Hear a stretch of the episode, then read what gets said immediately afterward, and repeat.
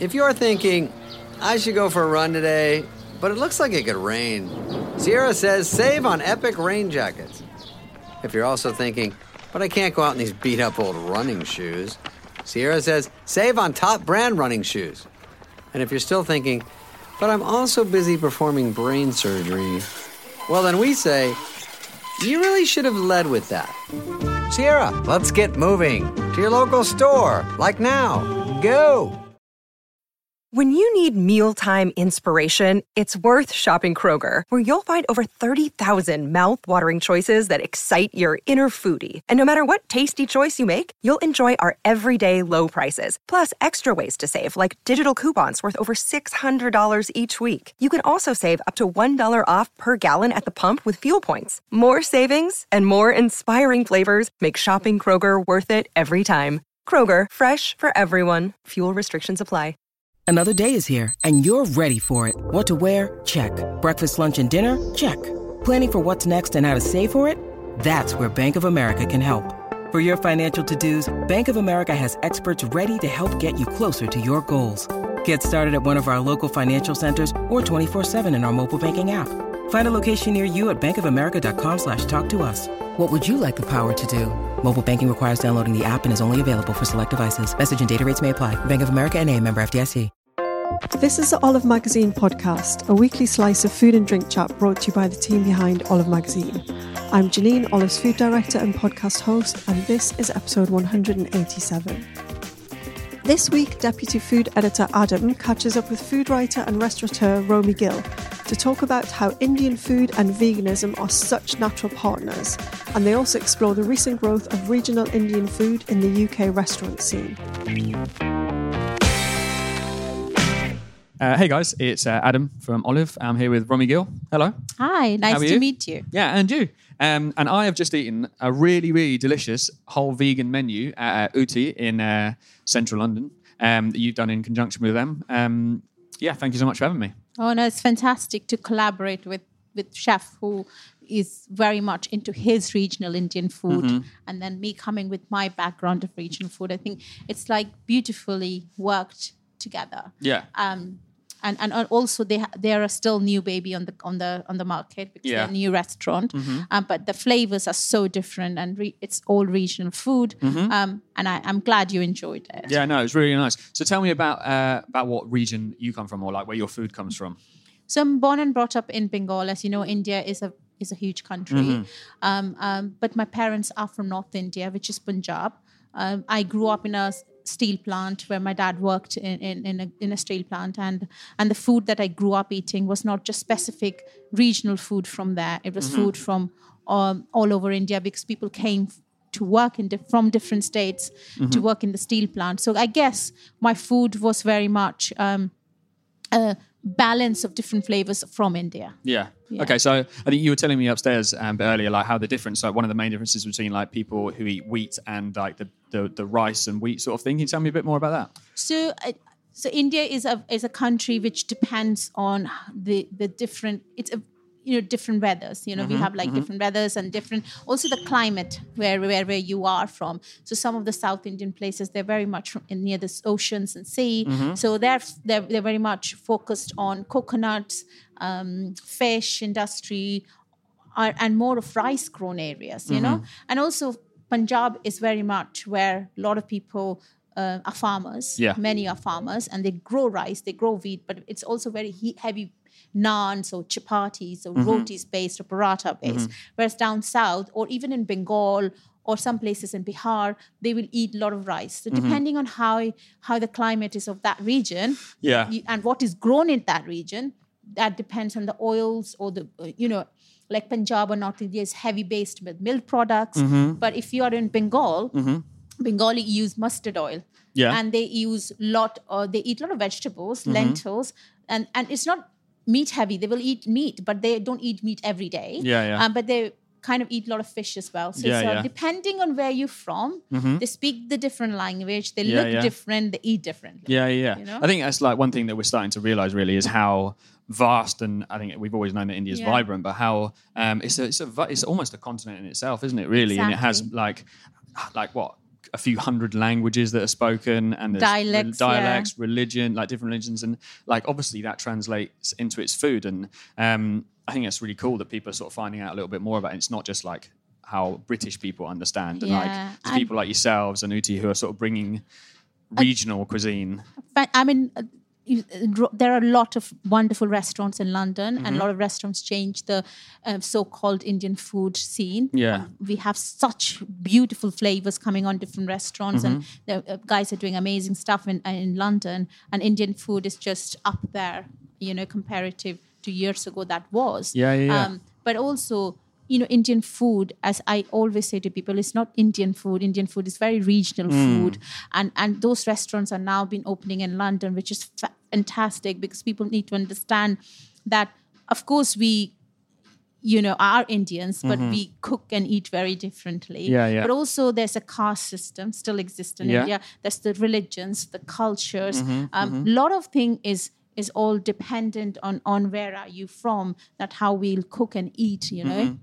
And that's like basically how the different food cultures have sort of Yes. Been created through all those different things. Um, and the whole menu tonight was vegan. I wanted to talk to you a little bit about that.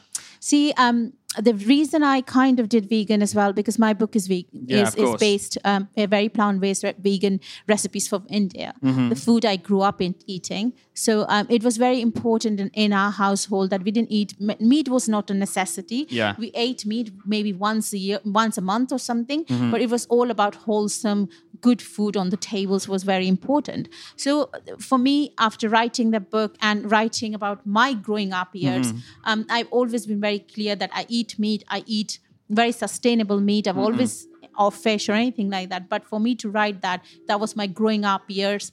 And it was a homage to my mum because she passed away last year. So it was very much the my childhood years. And then I came to this country, and then I, I incorporate with the ingredients, with the produce of this country. So that's why I call myself a British Indian chef because I use the produce from here and my background of how I grew up as a self-taught and and the food I ate or came to know the f- ingredients in this country.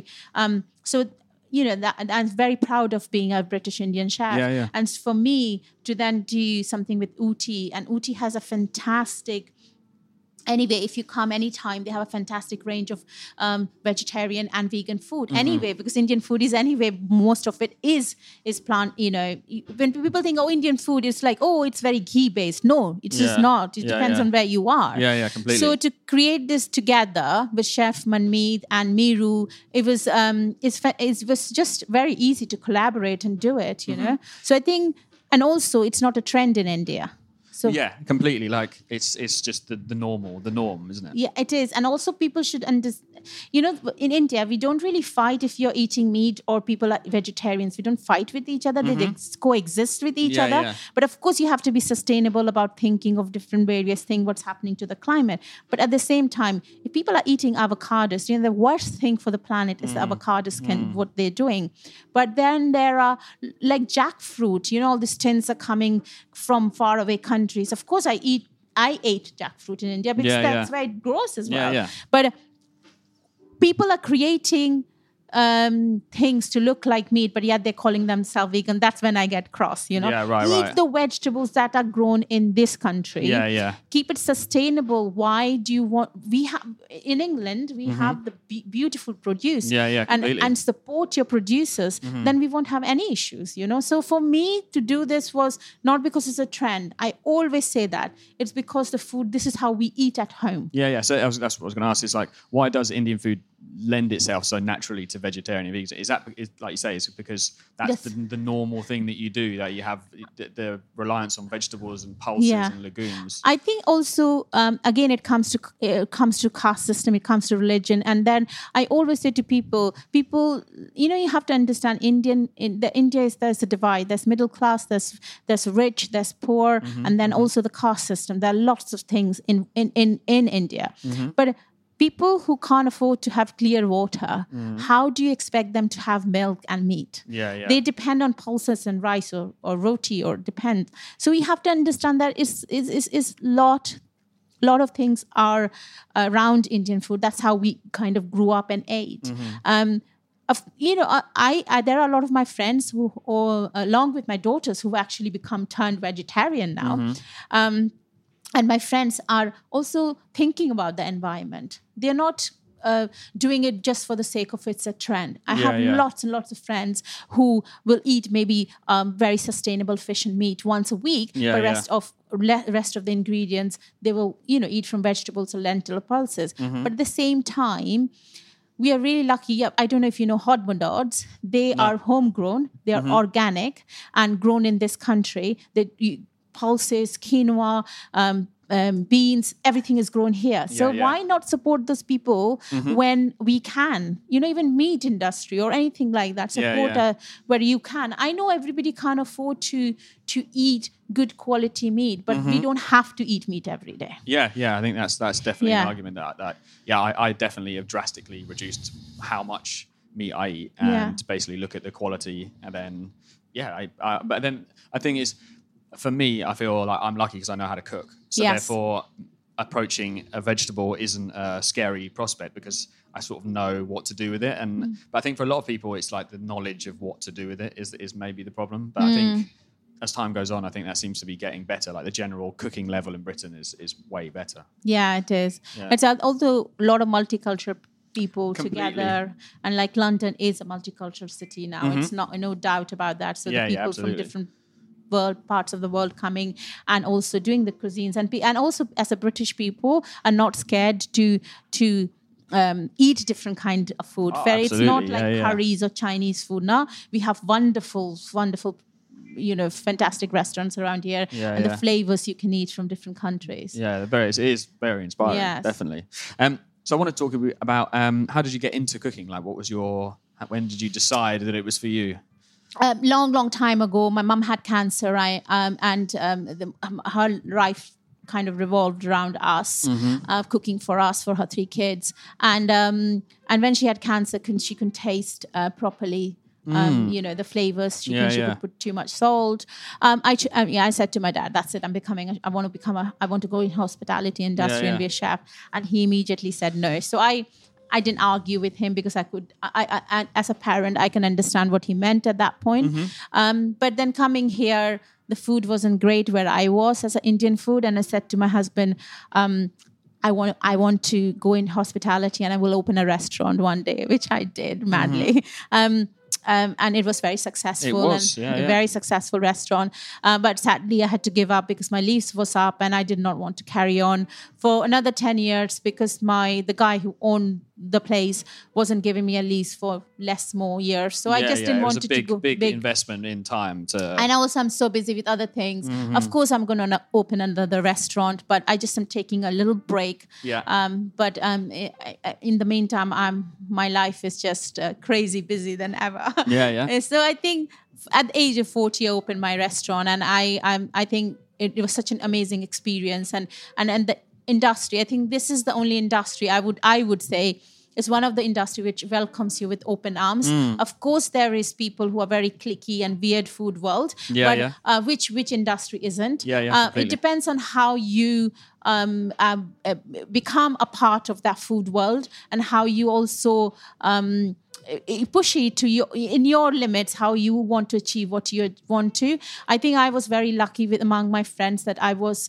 uh, very grateful Mm-hmm. to given the opportunities where people i don't know and people who who have become my great friends Yeah, yeah. um, the support network was amazing i think this is the industry i would say um, I, I belong here i don't know what i would would do I, Mm-hmm. I any other opportunities if I have I, I wouldn't wouldn't would not wouldn't know what to do with it so I think um I'm here to stay and I'm not going anywhere Oh, perfect. That's good to hear from the food that I've just eaten upstairs. So, have you got any more plans to open a restaurant, or is it sort of a, is it like under wraps or too early Um, to say?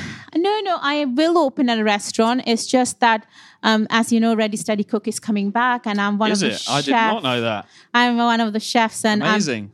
Been filming and crazy busy with that. And i'm i travel as a food and travel writer Mm-hmm, quite a lot. Um, i write for new york times now sometimes uh, and other publications as well. So i just um, my life is crazy busy at the Yeah, moment. yeah brush, brush off your feet. and then I'm going to New York. Um, I'm so excited for this opportunities. I would never dreamed in min- million years. Um, is as I'm cooking at the Beard House, they've asked me for a vegan dinner. Amazing. So I'm. So this is just a warm up then for the main event in New York, then, is I know. So we're excited for this uh, opportunity. You know, you everybody wants to be part of that and, Mm-hmm. and to be asked and recognized. I think it's such an ama- amazing. Yeah. Well, congratulations. Thank you. Um, great. I've just eaten your samosa chaat upstairs, which Grace Dent said was one of her desert island dishes. Is that right? Yeah. What would yours be? Like, what could you not live without? What's your? Um, I think it has to be the Panch Phoron spice. Yeah. It is uh, one of the whole spices, which are five different ones. I think if I have that, I'll be very happy on a desert island. You can do pretty much anything. You, you know you can make a solid Yeah. meal. So what's what's in that spice mix? So it's fennel seeds, Mm-hmm. nigella seeds, fenugreek seeds, black mustard seeds, and cumin seeds. I Mm-hmm. just it's just a match made in heaven of all those spices. It's why? it's it's it's mustard is so like smoky, pungent Mm-hmm. spices. Um, like cumin is very earthy, warm, and have a very lemony flavor if you Yeah, grind citrusy, it, yeah, citrusy, yeah. yeah. And then fennel is just aniseed, is so you know flavor is so refreshing Mm-hmm. um, and then uh, the fenugreek seed is so bitter but yet it brings the flavors out with all With those that, spices yeah, harmonizes thing. so i think those five spices are just and nigella seeds is sweet it's it's kind of um the, the oniony yes, sort of allium flavor. yeah it's one of my i think it's one of my spice that i cannot live with you can't live without. Mm. So what like what would be your ultimate way? What would you do with it? Would you catch a fish and roast it over a fire with that, fish, or vegetables, or even if you if you make a like a ferment or chutney or you anything ant chutney. If you put in an, in India in Orissa, they make ant chutney. So, so Ant- ants? ant, Really? yeah, Yeah, because that like I mean that's something that you only see sort of in tribal places. like or but like yeah. uh, like Rene Redzepi at Noma like doing. so but, we do that. you do We've that been as- doing that for years. Yeah, in you were, you were doing it ages before Rene Redzepi. he's a he's a very good uh, good good guy. He's helped me loads as well. Has so, he? How do you know him? Um, I was invited to Noma once, um, so went there and Mm-hmm. just became really close.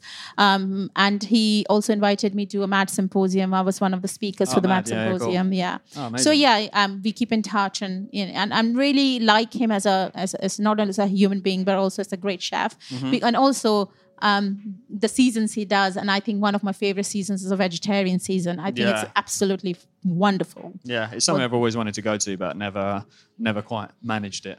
I don't think, but uh, You maybe never know. One day, maybe You one never day. know. Maybe if someone's listening, you'll invite me. Maybe. I don't know. No, I'm only joking. um, anyway, Romy, it's been an absolute pleasure to talk to you. I'll let you get back to your busy restaurant upstairs. Um, but yeah, thank you so much for having me for dinner. It was, it was really delicious. Thank you so much. Thank you for coming and also doing the podcast with me. An absolute pleasure. Thank pleasure. you. Thank you so much.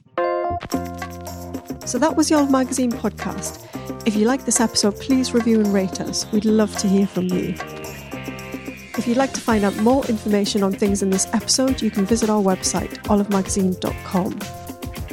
You can pick up a copy of our February issue on the newsstand now, or why not take advantage of our brilliant subs offer and get five issues delivered for only £5? Just go to buysubscriptions.com forward slash olpod, that's O L P O D, to get the offer.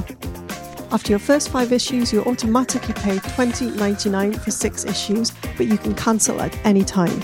T's and C's apply. So that's it for this week. See you next week when we'll be back with more food and drink chat.